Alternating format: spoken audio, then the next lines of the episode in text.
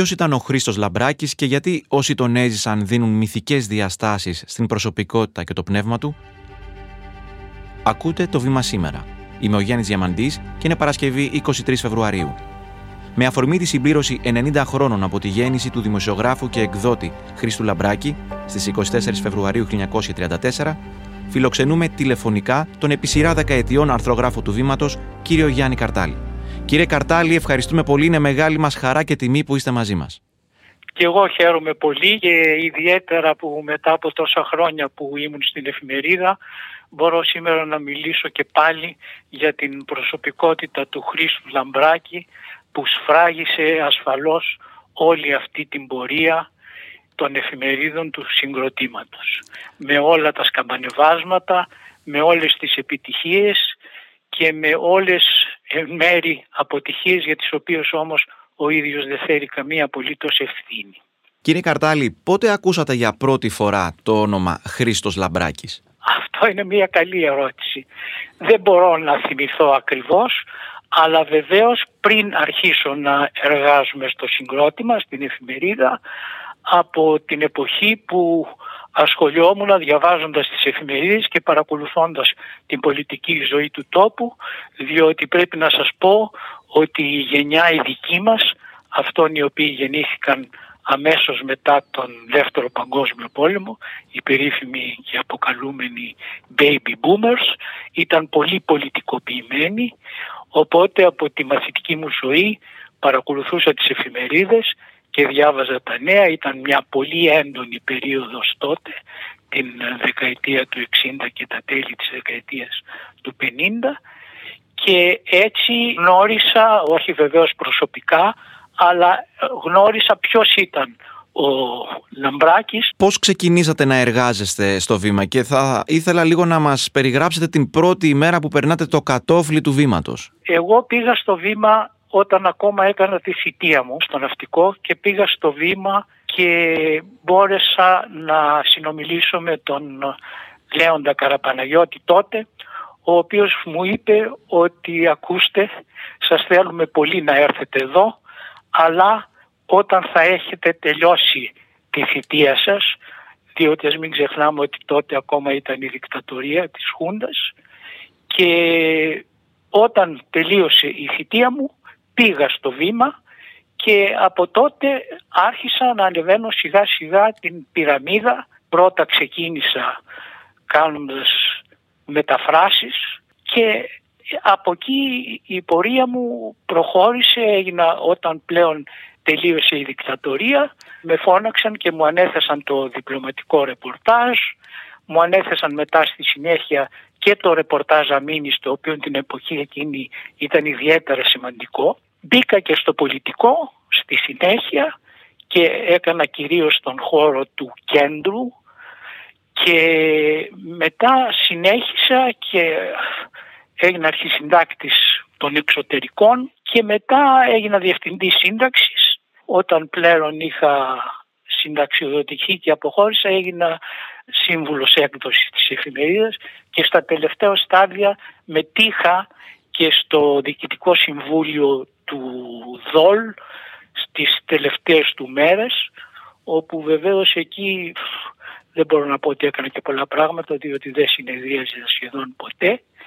Αυτή ήταν η πορεία του και έμεινα έκτοτε στην εφημερίδα μετά την συνταξιοδότησή μου ως αρθρογράφος όπου κάθε Κυριακή προσπαθώ να γράψω μια στήλη κυρίως για τα θέματα εξωτερικής πολιτικής και διεθνών σχέσεων τότε στα πρώτα χρόνια σας, πώς είναι να εργάζεσαι για το βήμα και τι μορφή ήταν ο Χρήστος Λαμπράκης; Ο Χρήστος Λαμπράκης ήταν μία μορφή η οποία δεν εμφανιζόταν πουθενά. Ήταν κλεισμένος στο γραφείο του, επικοινωνούσε κυρίως με το Λέοντα Καραπαναγιώτη διότι είχαν έναν πολύ στενό δεσμό ο οποίος ήταν και φιλικός και ιδεολογικός. Ο Λαμπράκης κυρίως επικοινωνούσε με συντάκτες ε, με τη μορφή σημειωμάτων. Είχε μια παλιά γραφομηχανή στην οποία έστελνε σύντομα σημειώματα και έλεγε τι θέλει ή τι παρατηρήσεις είχε να κάνει. Θα ήθελα να μας δώσετε τον Χρήστο Λαμπράκη που γνωρίζετε εσείς σιγά σιγά ανερχόμενος στην ιεραρχία του βήματος. Ο Χρήστος Λαμπράκης ήταν μια προσωπικότητα η οποία απέφευγε τη δημοσιότητα.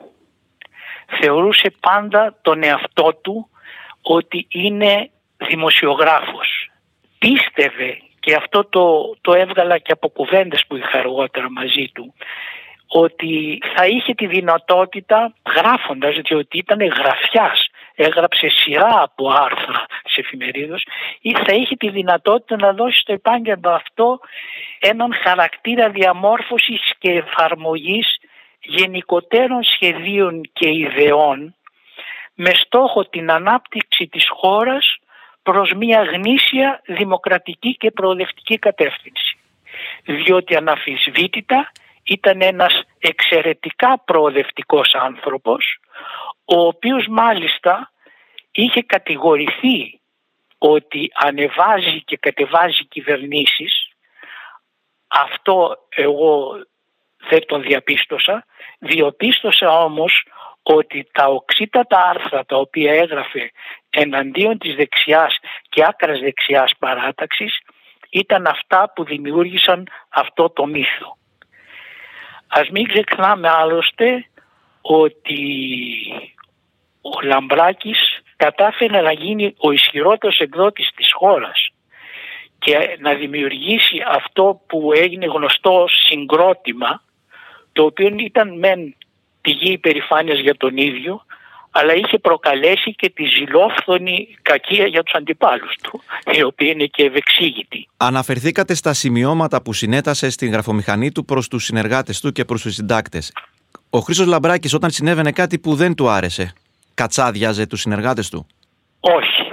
Δεν ξέρω τι λέγανε με τον Καραπαναγιώτη μεταξύ τους και αν ο Καραπαναγιώτης μετά τους κατσάδιαζε ή όχι.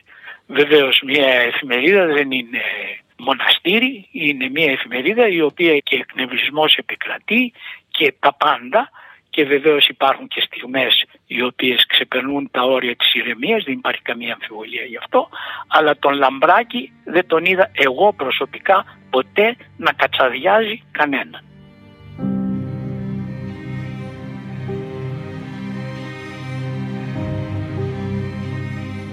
Ποια στιγμή θα ξεχωρίζατε ως την μεγαλύτερη κρίση ίσως επί των ημερών που εσείς εργαστήκατε και βρεθήκατε μέσα στα γραφεία του Βήματος; Η μεγαλύτερη κρίση συνέβη μετά τον θάνατο του Λαμπράκη. Με αποτέλεσμα να κλείσει ο Δόλ και να περιέλθει μετά στον Όμιλο Μαρινάκη ο οποίος και τον διέσωσε ουσιαστικά. Ήταν μια περίοδος κατά την οποία εγώ είχα ήδη συνταξιοδοτηθεί και τα παρακολουθούσα αυτά λιγάκι απόμακρα και δεν γνωρίζω ακριβώς πώς εξελίχθηκαν τα πράγματα αλλά η μεγάλη κρίση συνέβη τότε. Και βεβαίως υπήρξε και η οικονομική κρίση κατά την περίοδο Λαμπράκη η οποία όμως η οικονομική κρίση δεν αφορούσε μόνο το βήμα αλλά ήταν μια οικονομική κρίση η οποία έπληξε γενικότερα τις εφημερίδες και όχι μόνο στην Ελλάδα αλλά σε ολόκληρο τον κόσμο. Και είναι ο τρόπος που αντιμετώπισαν την κρίση αυτή η οποία οφείλεται στη νέα τεχνολογία, το ίντερνετ, όλα αυτά τα οποία γίνανε έκτοτε αυτή η επανάσταση η οποία έγινε και γι' αυτό άλλωστε και πήραν την απόφαση να κλείσει το καθημερινό βήμα και να λειτουργεί μόνο το βήμα της Κυριακής. Ήταν μια πολύ δύσκολη περίοδος όπως ήταν και μια πολύ δύσκολη περίοδος για τους δημοσιογράφους να προσαρμοστούν στη νέα τεχνολογία με τις οθόνες, τα κομπιούτερ.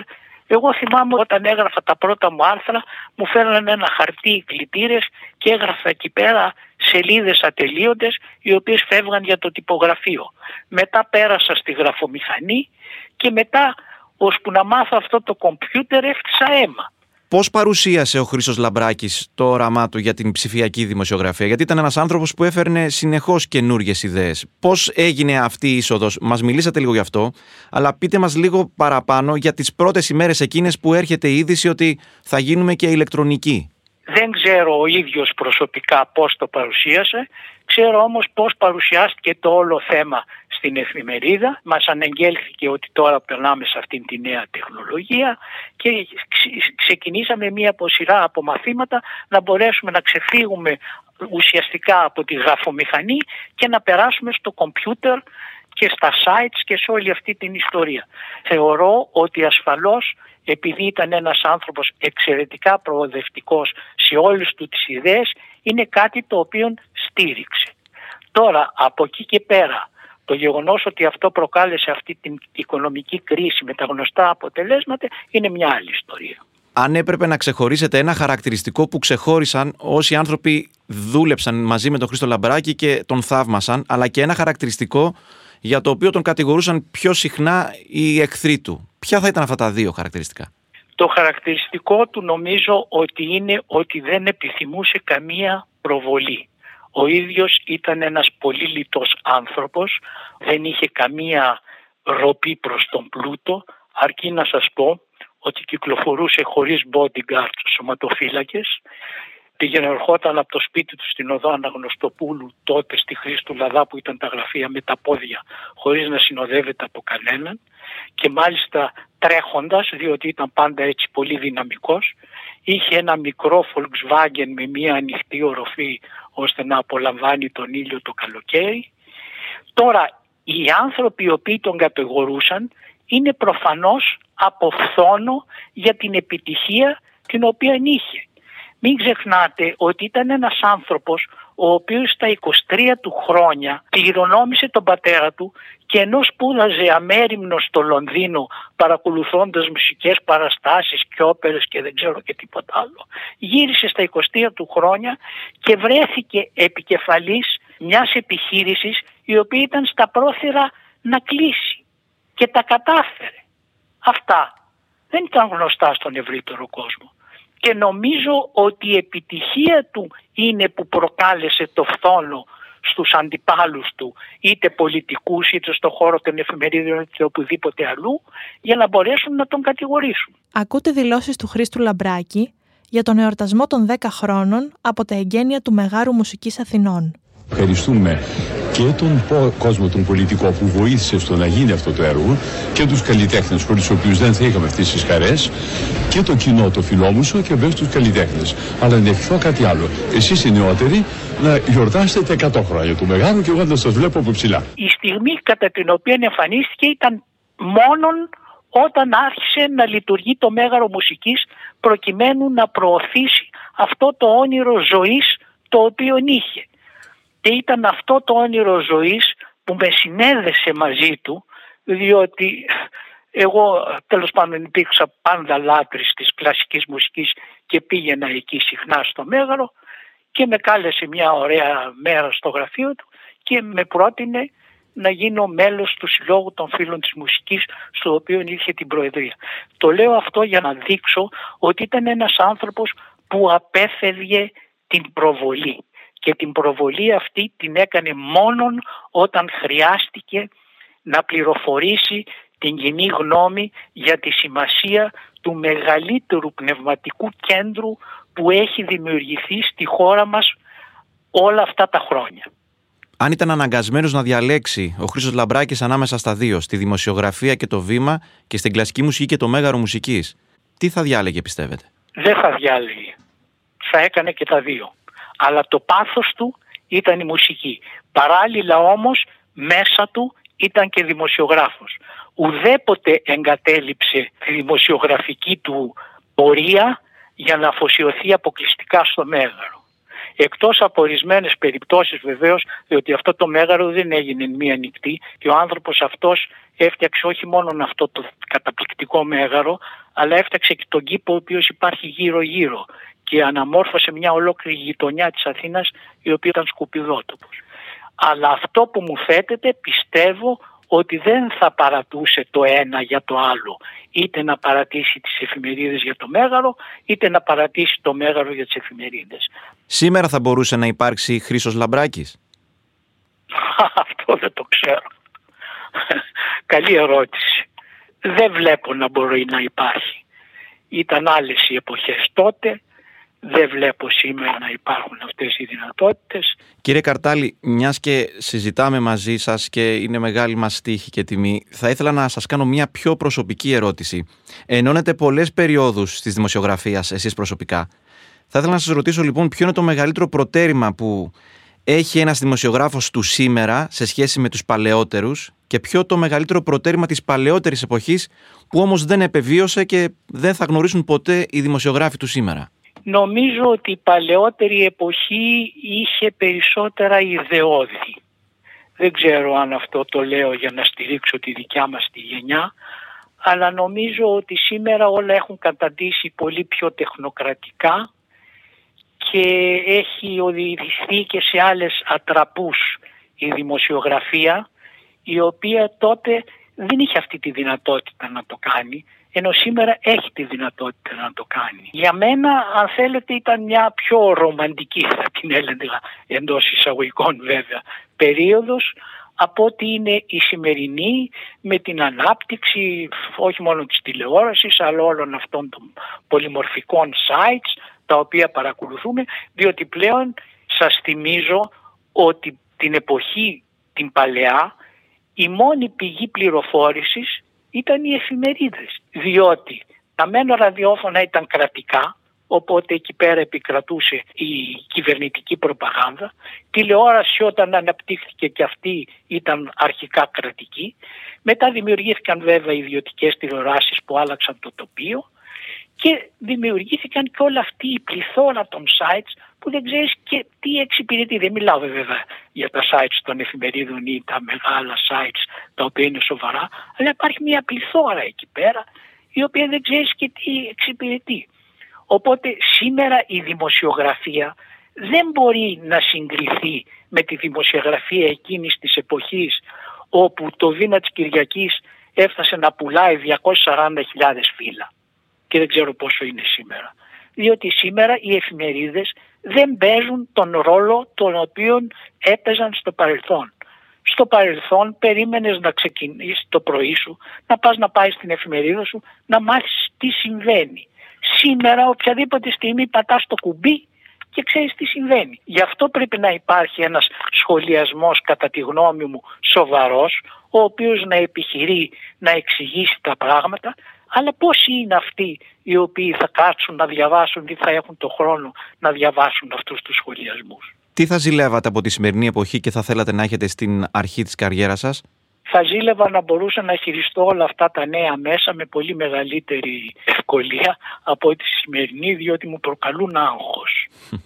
Αλλά ευτυχώς που έχω τα παιδιά μου και μου τα δείχνουν και με βοηθούν σε αυτό διότι ακόμα παρόλο που είναι τόσα χρόνια που έχουμε προχωρήσει στη νέα τεχνολογία έχω έναν φόβο και παθαίνω έναν πανικό όταν πρέπει να χρησιμοποιήσω ένα καινούριο μέσον και το πώς γίνεται. Έχω μείνει λίγο στην παλαιά εποχή και αυτό είναι κακό. Συνεχίζουμε όμως να σας διαβάζουμε και στο χαρτί και ψηφιακά και ευχόμαστε από καρδιάς να συνεχίζουμε να σας διαβάζουμε για αρκετά χρόνια ακόμα. Σας ευχαριστώ πολύ και ελπίζω και εγώ να μπορέσω να συνεχίσω όσο μπορώ θα το κάνω. Σας ευχαριστούμε πολύ κύριε Καρτάλη.